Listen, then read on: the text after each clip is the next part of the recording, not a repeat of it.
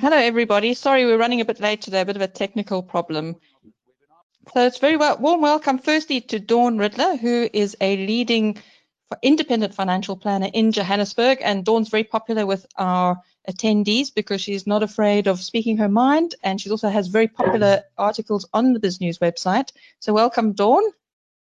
Nice to see you again, Jackie. And then we've got Rupert, who is a um, property tech entrepreneur. Uh, and Rupert is with Easy Properties. So very warm welcome to you today, Rupert. Thank you, Jackie.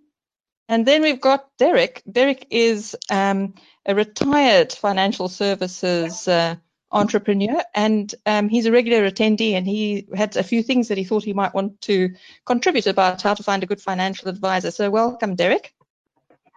So let's start with you, Rupert, if you don't mind. You've got this very interesting um, new offering called uh, Well, a kind of fractional property. Could you just take us through it briefly? What is it? Um, what are the pros and cons? Sure. So um, I represent a company called Easy Properties. It is a subsidiary of Easy Equities.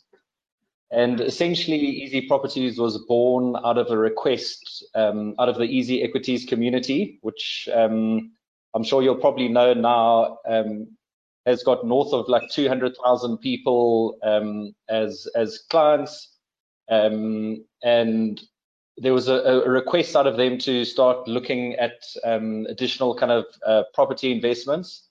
Obviously, Easy Equities um, uh, uh, kind of started with the fractional um, ownership of shares in the company, and this is an extension of that. So what we do is we've um, obviously identified a lot of pain points in the in the process around investing in property, and have largely tried to deal with those kind of issues by offering um, fractional property investment opportunities um, and kind of democratizing that access to property investments to um, you know hundreds of thousands of people who haven't had the opportunity to invest in, in property previously.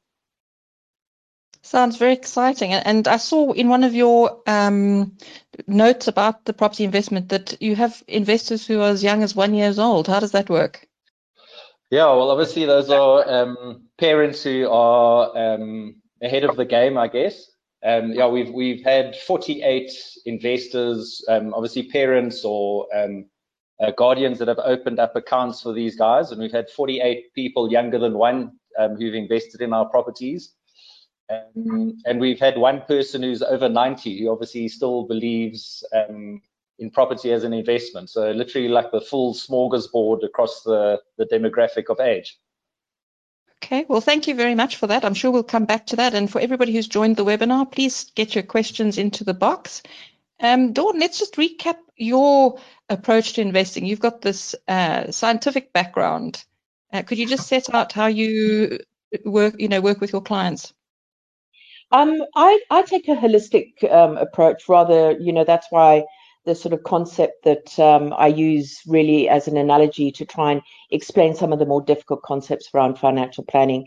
I use ecology and, and you know, um, things that people are familiar with, you know, from the bush, from the gardens, you know, maybe from, from what they learn at school, sort of to try and make what is sometimes a dry topic uh, more interesting. So my approach to financial planning is not only independent, it's holistic as well, um, because uh, you know I, I want I, I don't want my clients to be caught up in a pick me pick me approach, which you're inclined to get when you you deal with a number of um, specialists. You know, each of them think that they've um, got the most important thing that you need, and all of them are sort of clamoring around you, asking you for your money, rather than sort of taking a, a, a holistic approach, because only everybody's only got a certain amount of money that they want to throw even at investment. You know, they, it needs to be holistic. So that that is my approach to planning, is is that it is holistic. Although that although investment is obviously it's the end goal of everybody, and and it is my primary focus, because you know we we we don't do all these other things like take out short-term insurance on our house and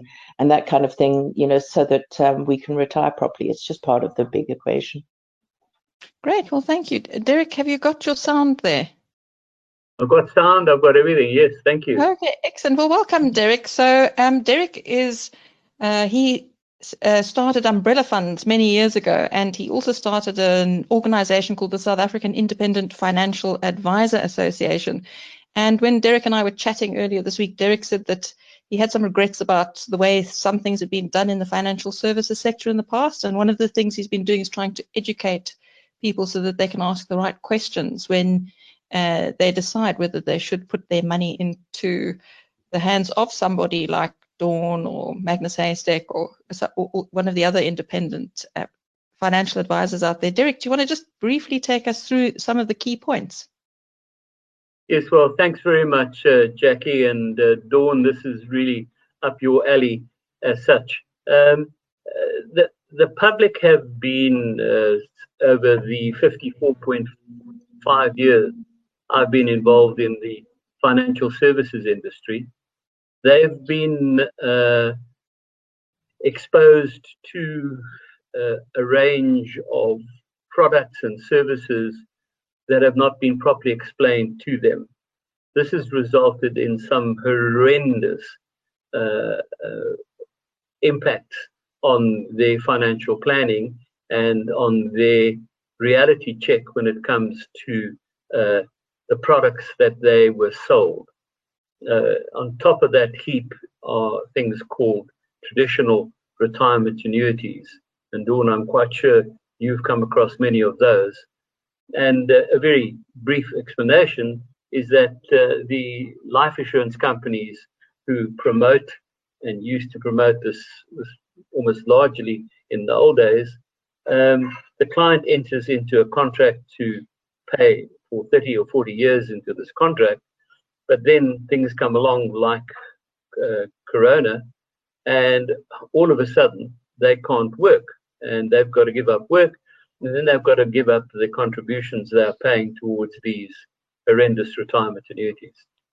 That's when the problem starts, because the insurance companies have costed all the profitability and the infrastructural cost way up front. So you might have a statement uh, a few months ago from your retirement annuity provider which says that you have uh, a million rand in your account, but if you stop paying ten years beforehand, that million is going to reduce by one hundred thousand rand or two hundred thousand rand. Now that's, uh, that's unacceptable, but that unfortunately is the reality of the industry uh, in South Africa. And so to try and balance this out, my association, SAFA, South African Independent Financial Advisory Association, we started to work on a set of questions, and those questions would empower the public to do a form of due diligence on their current or to be appointed financial advisor. And some of those questions will lead to the uh, outcome of the advice, guidance and service that they get, and will hopefully better educate the public to ask some of the right questions so that they don't get caught again. And what so are some of those questions? What are your top five questions? Well, uh, let's, let's just uh, say that we represent the independent financial advisor. So we like to know, we, li we believe the public should like to know that uh, who they're dealing with. So one of the questions uh, is, uh, who is your employer? For instance, if you were a Dawn Ridler, you'd be able to say, I'm self-employed, I'm an independent financial advisor. I'm not employed by a major life insurance company or product provider. So the The first differential is to find out the difference between uh, a product supplier agent, P S A, or an I R F A, Independent Financial Advisor, I F A. So, so, so the, it's an important uh, question to ask and get that well defined in the public and client's mind. Then the next question that uh, appears uh, on the set of twenty-one uh, due diligence. We might question. not get to all twenty-one right now, but no, no, no. I was, I was going to go for the second one, but if, if, the, if the first one was good enough, we'll stay there for a moment. Okay. Well, we actually got the first question coming in, and it's for Rupert, and this is from Denise. She says, "What do you actually own when you invest in fractional property?" Well, you actually own the the physical asset itself. Um, you know, we obviously go out and we we um, buy these properties subject to um, raising the capital. Um, we raise the capital through an I P O process, and the the physical properties themselves are are the underlying asset. Thank you. And then Dawn, while we're looking at this, have you looked at fractional property at all? What do you do? You ever sort of point your clients in the direction of properties? Um, you know, I, I think um, Rupert probably agree with me. Um, property has gone through and is probably still going through a bit of a tumultuous phase right now um, with with COVID, and um, I think we are still going to see fallout um, in property. I mean, if you look at, for example, the the graph of REITs, um, even over the last, you know, even since over the last seven years or whatever, they've just gradually come off, you know, come off substantially, in fact. So, I mean, property has to be part of a diversified portfolio. Absolutely, it's got to be part of a diversified portfolio. Um, but within that diversification, say, for example, you know, your your view for the client who is um, maybe in a growth portfolio because it's pre-retirement, you say, listen, we want right now um, twenty percent in property, for example. Um, you know, something like fractional property might form part of that twenty percent. But, you know, I think one of the key factors right now, right in, in all investment, is diversify, diversify, diversify. Um, and you just cannot afford to, I mean, if you've got a huge amount of money, and if if you can put, say, you know, it, it, in in an asset class, maybe you want diversification of, say, six different um, assets within that asset class, and then fractional property. So we, I, you know, um, I haven't been using it at at the moment. I'm a bit, uh, I'm watching property at the moment. Um, you know, I still think, you know, with um, basically. Uh, evictions being um there's a mor the moratorium on evictions, when that runs out and we start to see the true impact on on landlords, the true impact of uh, work at home um on on properties and rents and this kind of thing, uh, personally, you know, sorry Rupert, I, I think, you know, there's a little bit of problem. Look, it's probably th there's a time coming soon, and you don't want to, you know, sort of time the bottom of the market. I think it is somewhere probably near the bottom of the market, um, and and it could go up. But um, you know, I think uh, you know, it's it's diversification, and property isn't forming a huge part of any of my clients' portfolios right now, but that is starting to change. I think. Thank you, Dawn. Would you like to respond, Rupert? Sorry, there's a bit no, of a time no, now. Yeah, I think what I, what is interesting is is as Dawn says. Uh, Um, in these REITs, I, I think these REITs have taken a bit of a battering over the time of COVID, and we'll still get to see how this all washes out um, from a commercial point of view and the work from home and all of that, um, without a doubt. I think um, what's key for us at Easy Properties obviously is diversification. Um, and again, you know, it's interesting, Dawn mentioned the fact that, you know, if you've got buckets of money, you, you can ride out certain sectors um, performing a little bit worse than, you know, some of your other investments. I think that's largely one of the the major pain points that people have had when it comes to investing in property. Um, you know, is not having buckets of money or access to finance or anything like that. And I think that's one of the things that we've tried to offer is is diversification, and obviously no minimum. So, I mean, we've been going for about three and a half months.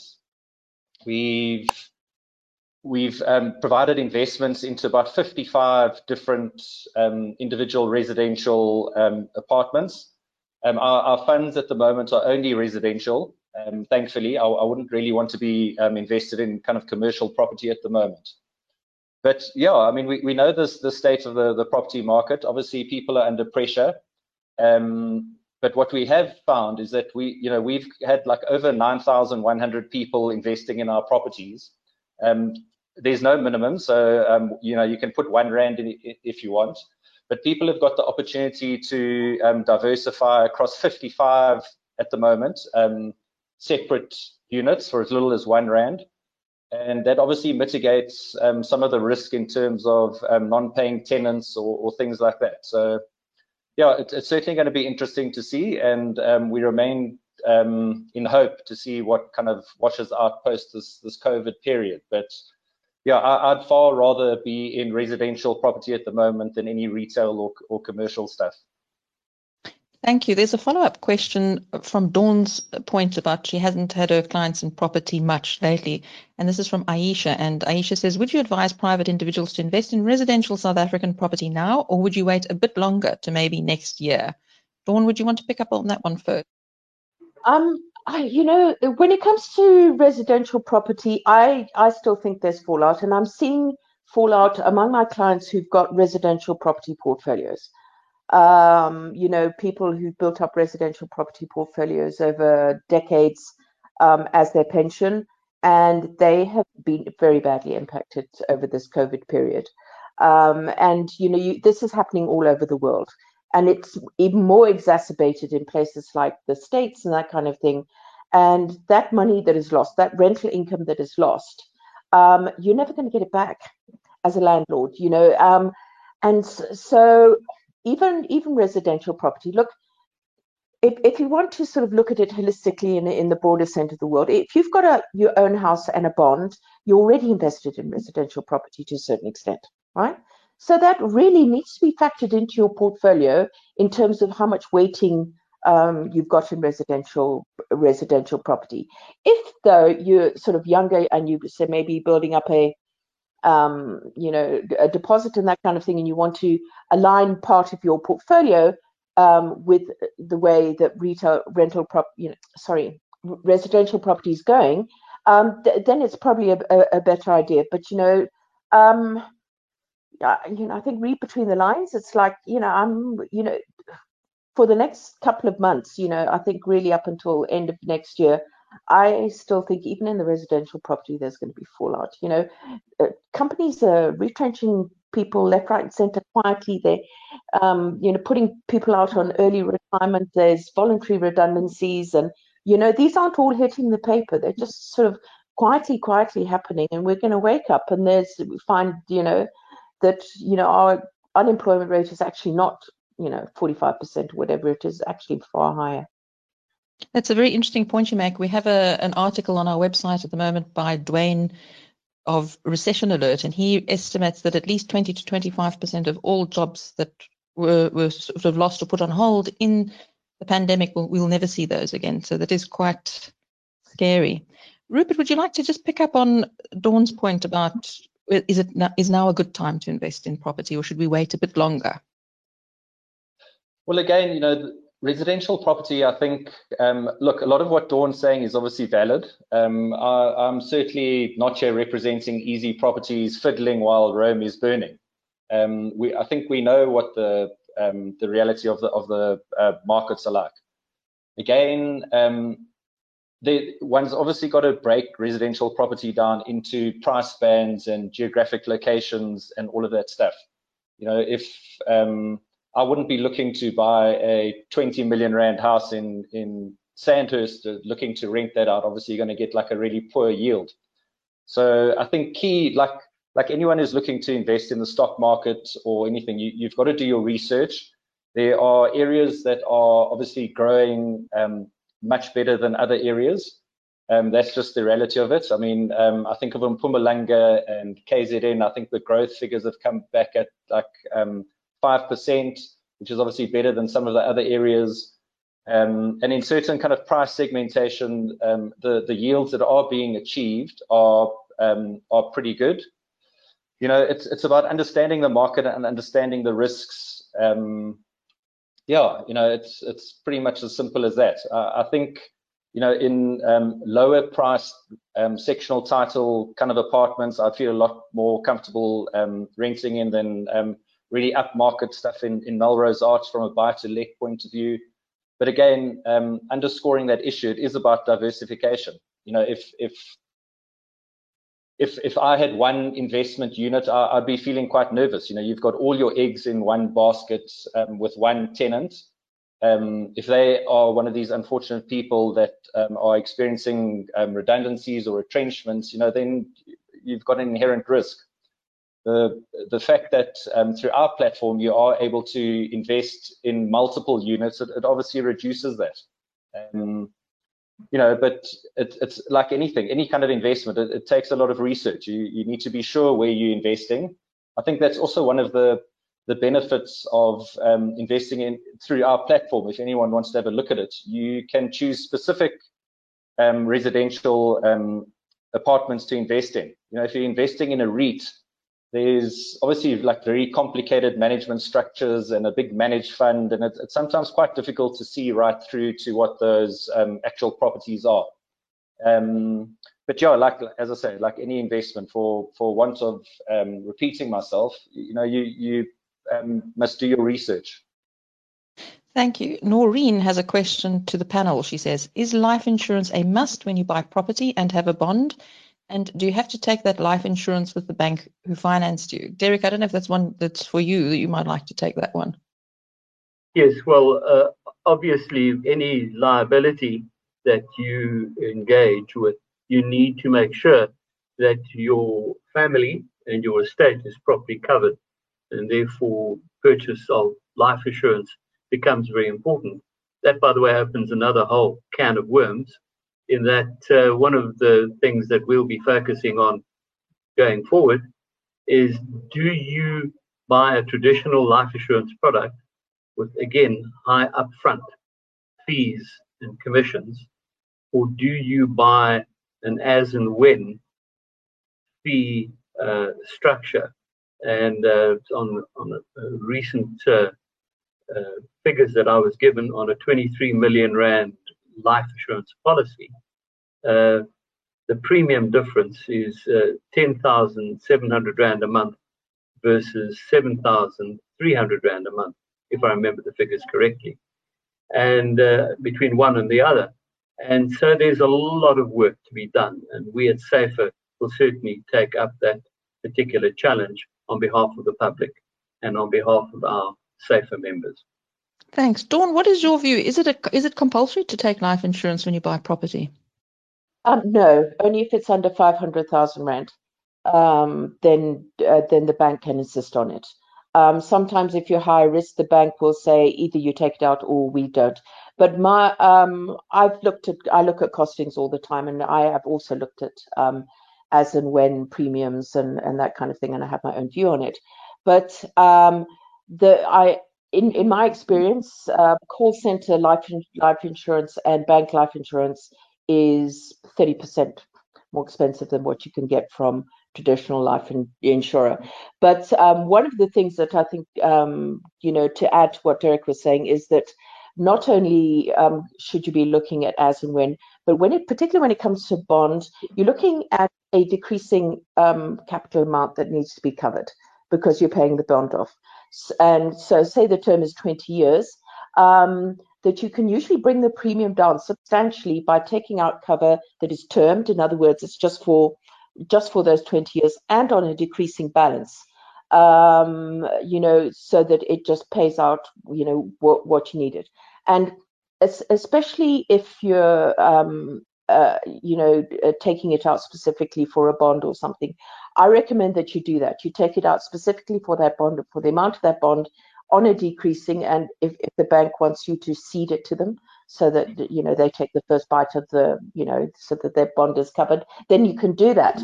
But um, I don't recommend that people take their existing life cover um, and cede cede that to a bank. If, you know, I've I've been involved in winding up estates, and that always causes delays and nightmares and cash flow problems and goodness knows what else. So rather, if if if you if the bank insists on doing it um, and ceding it, then take out a separate policy for that. But shop around, seriously, shop around. Dawn, the other uh, issue is as we get older. Oh, sorry, Rupert, I'll be with you in a minute. I just want to follow up with Dawn. As we get older, we start getting ill. We it becomes harder to get life assurance. Is there yes. a case for maybe just taking insurance as early as possible and then just biting the bullet? You know, I um. you know, having life insurance, you know, unless you sort of twenty and no intent, you know, or not married and no children and that kind of thing, it's quite difficult to sort of say, look, you're going to buy a house one day and that kind of thing. But more and more of most of my clients' children are in their twenties. They're not married or anything like that, but they're already buying houses. And so, you know, that it's the first time that they actually have a liability. So that's already happening, that you're getting the, the you know, the life insurance being taken out at a younger age. But certainly taking out, uh, you know, keeping a life insurance policy. So if you've got a little, you know, maybe one or two million rand um, life policy, your house is now paid off, it, it probably is worthwhile keeping it ticking over. Now, bear in mind that COVID itself is probably going to add um, an element of un uninsurability to anybody who contracts it. Um, I haven't started to see it in any underwriting that I've been involved with, but, you know, the, as soon as you start hearing about long-term effects to the heart or the lungs or the kidneys or even the brain, um, you you know that, that that question, did you, you know, have you contracted COVID? And please, can we take an antibody test, is, is coming down the pipe. Derek, you agree with Dawn that that's going to make it harder to get insurance? Absolutely. Uh, and again, uh, I must revert to the principle that the public should use properly designated and professional, preferably independent financial advisors who are able to give a broad spectrum of comparisons when whatever product is needed or whatever service or an investment strategy is needed. So Dawn is one hundred percent correct. And if you go to a product supplier agent, they will tend to be restricted to the products of their employer. So going to an independent for a proper analysis of the need and then a proper research into the marketplace, Dawn, makes a lot of sense to me. It was very interesting to hear Dawn saying that it's actually more expensive to go for the for the life insurance that looks cheaper, the one you buy through your bank and so on. So that's also worth looking at. Rupert, let's pick up with you on life insurance. Do your clients need life insurance? No, not at all. Um, but I, I think there's an important distinction to be made between life insurance and, and um, homeowners insurance. You know, if, if you do take a bond out with the bank, the, the bank generally does require you to take um, insurance over the, the structure of the property, the assets, certainly the amount that they are um, loaning to you. Um, and so that, while the life insurance may or may not be um, a requirement, and sometimes it is if there are some affordability uh, concerns, but certainly the, the homeowners cover you will need to take. And um, just want to kind of echo what um, Derek and Dawn have said, is absolutely it's important to shop around. You, um, you know, between the banks and the providers, uh, there, there's often a, a variety of, of um, different products out there. But from our point of view, um, our investors obviously don't need to take out that insurance. We um, buy the properties through S P V. Um, we, we do a thirty percent loan to value, so it's largely cash driven. But we are taking out mortgages on the thirty percent, and um, there is obviously a requirement for insurance to ensure that that portion of, of the asset. Can you just explain what an S P V is? S P V is for people who are not familiar with that. It's basically a shelf company. Um, you know, we'll we'll set up a shelf company in which um, we will facilitate the purchase of these properties, and we raise capital by um, offering up shares in those um, shelf companies. So that, that kind of happens through um, an I P O process. So we raise the funds to, to purchase the property. Thank you. Another question for the panel from Dee. She says, Rupert touched on young investors, as young as one already investing. Can the panel briefly talk us through how parents can start investing for their young children? And can this be done before they are born? Dawn, do you get this coming up often or not really? No, not really. Um, you know, the, it used to be very fashionable to take out an endowment for your kids on these traditional life life things. I, they're, they're abysmal, um, quite frankly. Um, you know, uh, something along the lines of what Rupert said. Look, that we're talking when we're talking about what what Rupert's um, offering is. That's a very long-term investment. Um, and even if you're wanting to put, say, money away for a child's education, that is at least eighteen years. Um, and, and so it's really not the worst idea in the world, quite frankly, to, you know, buy shares in, in, in something like that, that property. You know, property, although, you know, goes through its cycles and that kind of thing, it usually tends on, on going keep keep going up purely because, you know, inflation is just making it more and more expensive to build them at the end of the day. Interesting. Derek, do you have anything to add to that? No, no, yeah. other, no, other other than uh, I have a question uh, for Rupert. Rupert, uh, should an independent financial advisor wish to recommend your uh, investment uh, services and structures, uh, how would they go about conducting a due diligence on your company? So each of the, the companies, because it's a public company, the shelf company, um, you know, there's, we obviously have to get audited financial figures. So, um, you know, it's it, the normal kind of due diligence um, stuff applies. We're obviously also regulated by the Financial Services Board. So we, we highly regulated and we have all of that information um, available. Thank you. Uh, but Jackie, just by the way, question number fourteen of the twenty-one goes, uh, do you conduct any form of due diligence on the products, services, and companies that you recommend, uh, to what degree and how often? So that's that's very important. Uh, so when you appoint a independent financial advisor, it should be one of the questions you ask them. And they I might answer correctly, to, but how do you know if they're actually doing it? Sorry, Rupert, continue. Sorry, Jackie. I, I think also just in addition to that, obviously because um, the, the capital is raised through an I P O process, there's obviously a very detailed prospectus that is available to all investors to look at in the first place.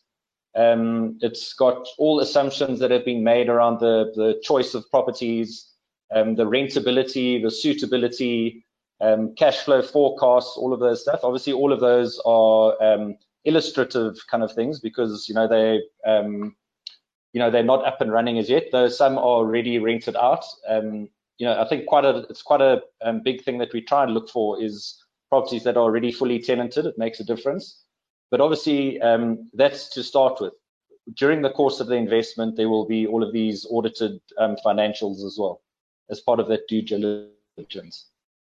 Um, I, I just want to make a uh, just a, a point here on, on due diligence. Um, is that, you know, just because it's a, you know, big company, you know, the, the big, the, the Coronations, Island, Greys, Investex, and, and this kind of thing, um, where you can assume that, you know, due diligence has been done. But, I mean, you just have to look at the scenario when African Bank went belly up, right? The um, clients in the, you had money market unit trusts. You think a money market unit trust, safe as houses, safer than houses, um, you know, my capital safe and that kind of thing. And obviously it wasn't, because it, it doesn't have the same protection as, as if you had deposited it in the bank. And these big companies were using the, you know, African banks and V B Ss and the, this kind of thing, because they were offering high interest rates and everybody else. You know, they call it sweeteners, right? With, uh, but doesn't look so sweet when it goes south. So, um, you know, I mean, th there's a limit, to, particularly when it comes to, to, to an I F A, about how much due diligence, um, you know, you can do. Um, you know, you, I find that a lot of brokers or financial advisors or whatever you want will default to the very popular ones because they know they're not going to get into trouble if they do that.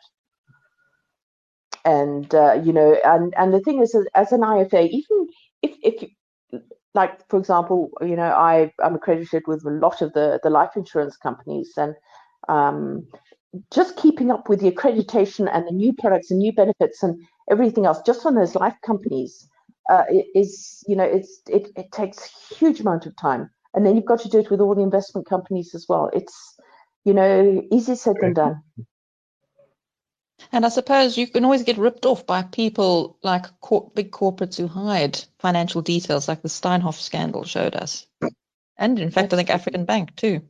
Yeah. yeah. And and that and that mentioned ShareMax. But yeah. Yeah, exactly. Yeah. So quite yeah. a few questions coming in for Rupert here on the offshore aspects of investing. And Mervyn and Linda want to know, do you have any properties that have an offshore flavour or are offshore for investment? Jackie, we don't at the moment. Um, we obviously, we're looking at different um, scenarios. We're looking at some um, of those medical properties in the States. We're looking at some um, properties in the in the U K. But at the moment, we are um, keeping things simple.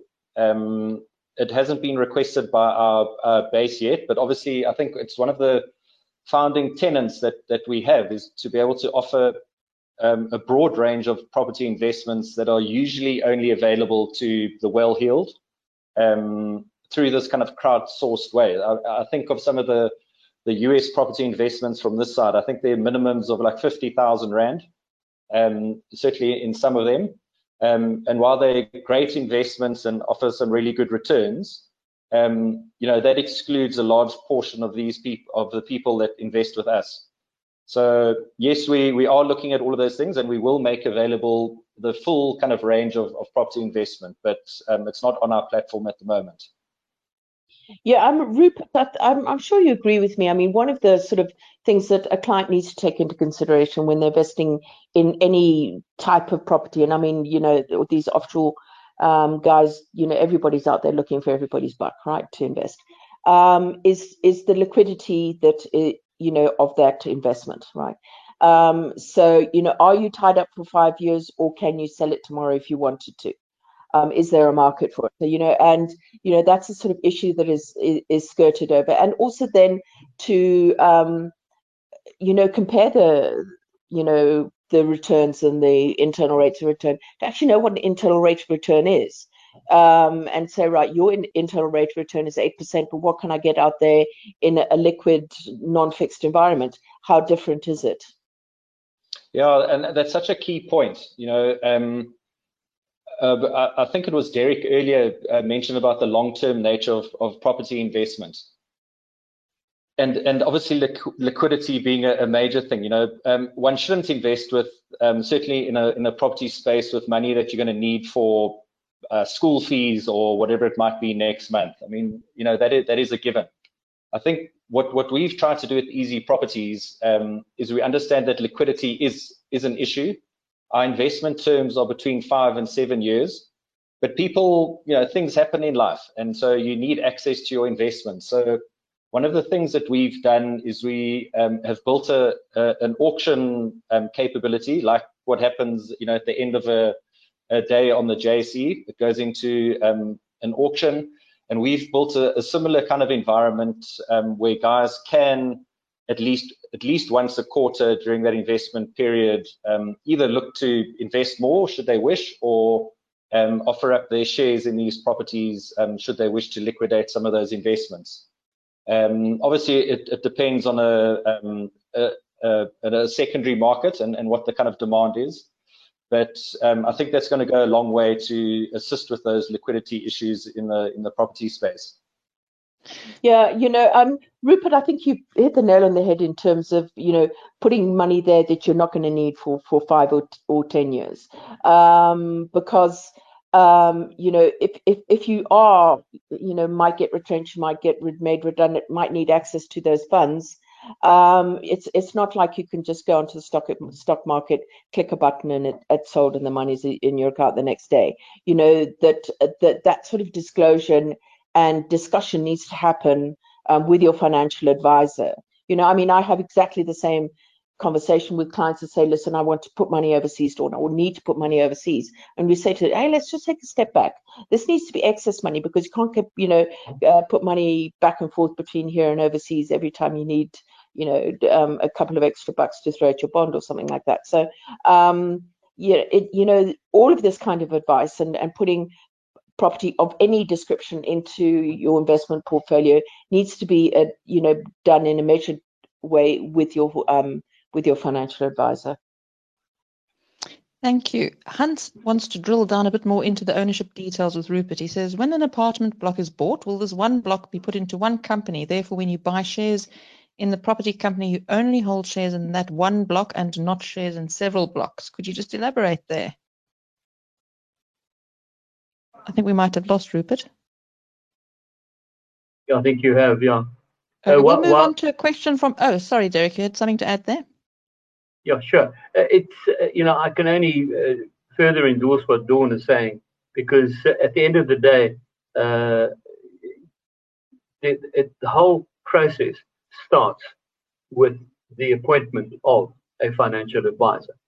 And that selection will lead you to the public, to all the aspects that Dawn has so well set out today, and the aspects that Roger uh, Rupert has brought up.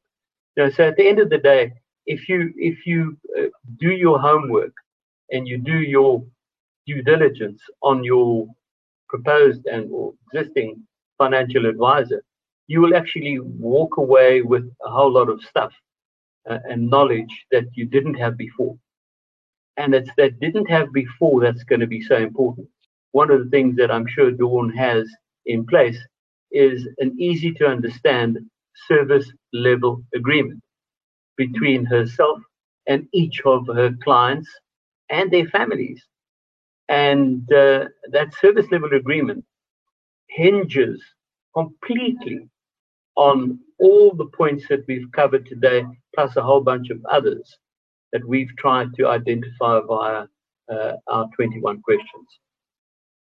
Thank you, Rupert. We've got you back. Um, I don't know if you heard that question. Somebody wanted to understand exactly the ownership structure. And then there's also a second question that you could perhaps answer as well about if somebody wants to sell early, is there a, an early termination penalty? Perhaps you could just briefly take us through that.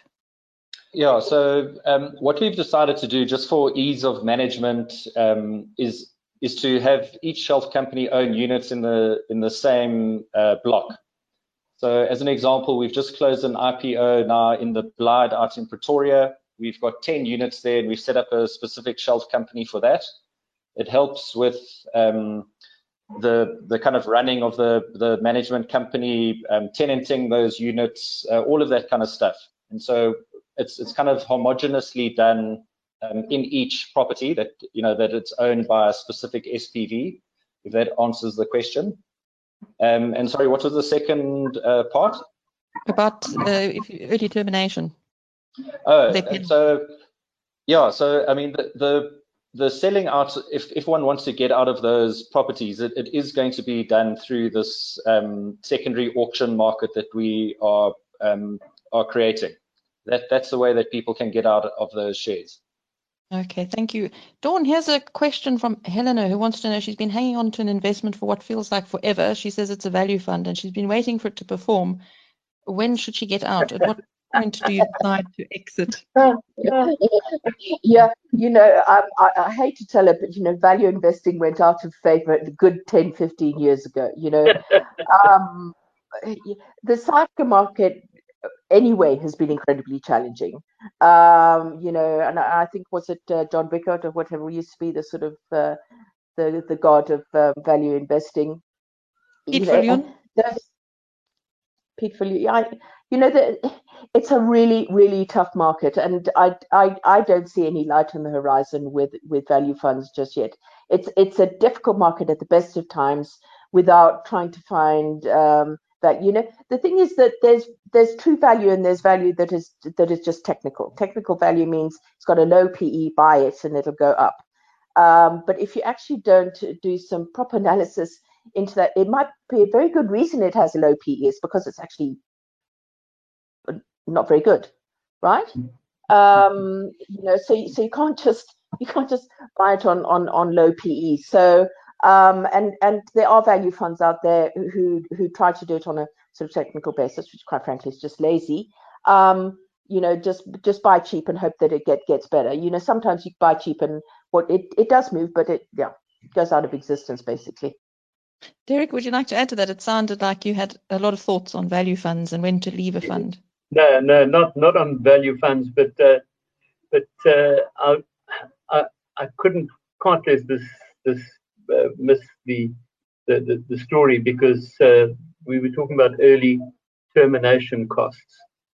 So question number thirteen is, uh, what are uh, the all-in costs, which uh, uh, I'm sure that someone like Dawn would ask uh, Rupert on behalf of her clients.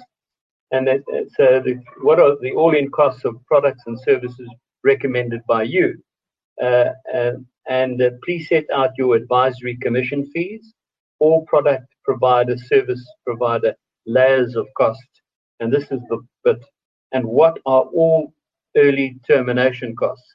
And as Rupert has correctly said, uh, he can't define right now what the early termination cost would be.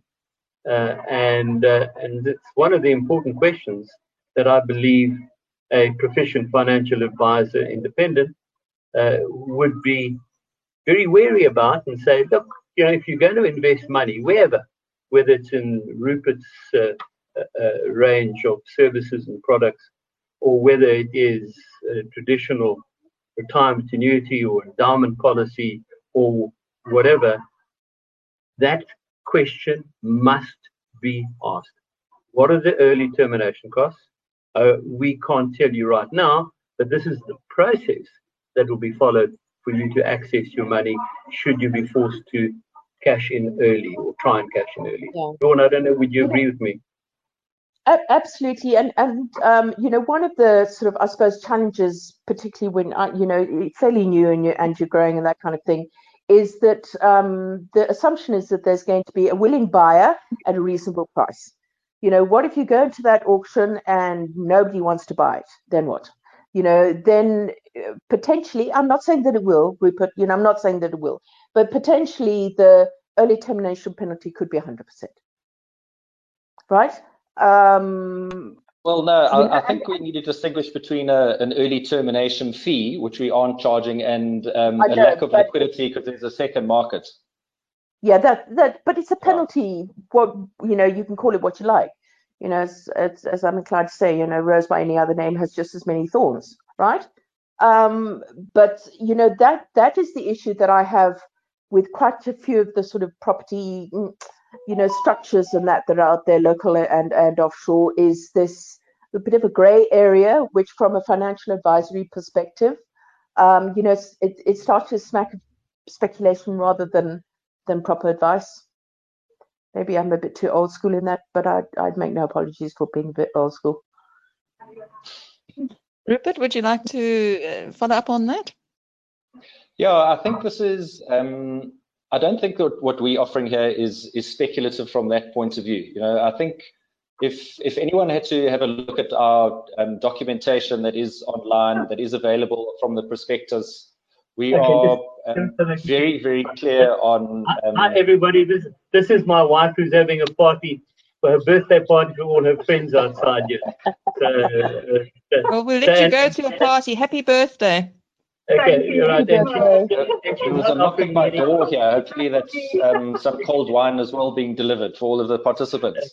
Yes, no, we're about to wrap you. up, so thank you very much for joining us. Thank you. Thank you. Yeah, I think just in closing, Jackie, um, from on, on that point, you know, we are we make a, a point of being very transparent about all the um, costs, the ancillary costs. It, it, it forms a huge part of the prospectus. It's very readily seen and available on our um, platform. There are, are zero hidden costs, but like anything, any kind of investment, um, you know, one's always got to look at what the what the exit is going to be at the end of the investment. You know, that's not specific to property, that's specific to all sorts of investments. I mean, I, I'm sure there are plenty of people around that have bought shares at certain values that have gone through the floor. Um, one only has to look at all the stuff that happened um, with Sasol recently. There were guys, I'm sure, that are trying to time the market and took a bath. Um, you know, that, that's true of e every single investment. That's not um, specific to property.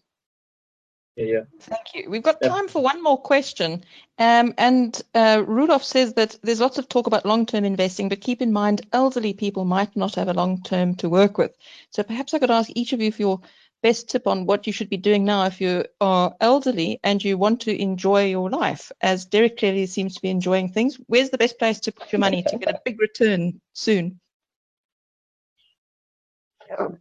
Derek, where would you be investing now to make a bit of extra money so that that you could go on a cruise or something in a year's time? Cruising zone. Yeah, maybe cruise, not a cruise. Yeah. Perfect. Yeah. Dawn, what, what what is your thoughts on what are your thoughts on should people be investing in stocks, or how, how could they just add a bit of a turbocharge to their long-term savings? Right now, Jackie, they can't. Um, you know, if I had an answer to that question, you know, I'd be. I wouldn't be on a cruise, but I'd be sitting on a beach somewhere. Um, and I might still do that anyway. But, um, you know, really, you have to, more than anything else, protect what you've got right now. Um, don't try and be clever. You know, don't don't try and shoot the lights out or anything else. Make sure that what you've got can sustain you for the rest of your life. And unfortunately, that might mean actually sort of downsizing, pulling in your belt a little bit, all those kind of horrible things that you don't want to hear. But I think that is what is, is more important right now. Thank you. And Rupert, is your investment opportunity for elderly people, would you say? Look, this is this is not um, a roulette wheel where you're going to invest um, five thousand rand and, and earn millions that you're able to retire comfortably. Um, I, I think that, you know, the biggest thing is when, when people are at um, retirement age and they find that they don't have enough money for retirement, you've got two choices, I guess. One is, as Dawn said, you, you've got to cut your cloth, cloth accordingly, or you need to take substantially more risk in what you have. And um, those are two sides of the coin. Um, obviously, the like everything, the answer is generally down the middle. But um, yeah, in these uncertain times, uh, you know, uh, probably cutting your cloth accordingly is is the better option. One doesn't want to take a risk with um, your retirement stuff right at the point of retirement. But uh, those are the choices that are essentially available to you, is, is increase your risk or, or downscale your expenses. Or you can always have a look at the Purple share price, which has been doing quite well over the last little while. Okay. And Derek, yeah, any last thoughts from you before we close yeah, off today? Two, two last thoughts. One is question number twenty-one is uh, we got there. When when when you ask when you ask uh, when you ask your financial advisor, is my money your client or am I your client? That that sets the seed. And one of the things that we've done is we've launched a, uh, a program called C P R P, Certified Post-Retirement Practitioner Program. And Dawn, this is something that you might be very interested in, where we focus not on money at all.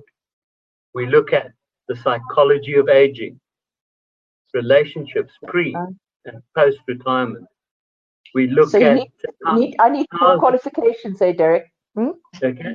Uh, powers of attorney uh, and, uh, and and the terrifying impact of various forms of dementia on powers of attorney, and then we look at things called retirement accommodation, the different options, and we look at things like uh, uh, like um, uh, cost of frail care, and that becomes the new norm as far as we're concerned. For all financial advisors, if you are not reasonably knowledgeable on those four subjects, you're only sticking to money, and money is not the end game. Uh, Rupert, as you correctly alluded to, at the end of the day, people retiring in the future might live thirty-five, forty years. Then, if you factor in their spouses, absolutely. So those those become important aspects to us at SAFER. Thank you. Well, thank you very much. Greg says to all three of you, thank you very much. You guys were very interesting. So thank you very much to, first of all, to Dawn, who's one of our regular panelists uh, here at our Business Finance Friday webinar. Thank you very much, Dawn from Karenga. And if you want to contact her, uh, she's got a practice in Johannesburg. And then we've also got uh, Rupert Finnemore, who is the C E O of Easy Properties. Thank you very much, Rupert, for joining us thank and explaining you. this uh, interesting possibility for people. Uh, and then, of course, we've got Derek as well. Derek Smorenburg, a retired uh, financial services entrepreneur who is uh, steeped in advice issues. And as you heard today, gave us a lot of tips on the kinds of questions we can ask. So thank you very much. And thanks to everybody for joining us and giving us your questions. Thank you. Thank you, everyone. Thanks, Jackie. And thanks to Stuart.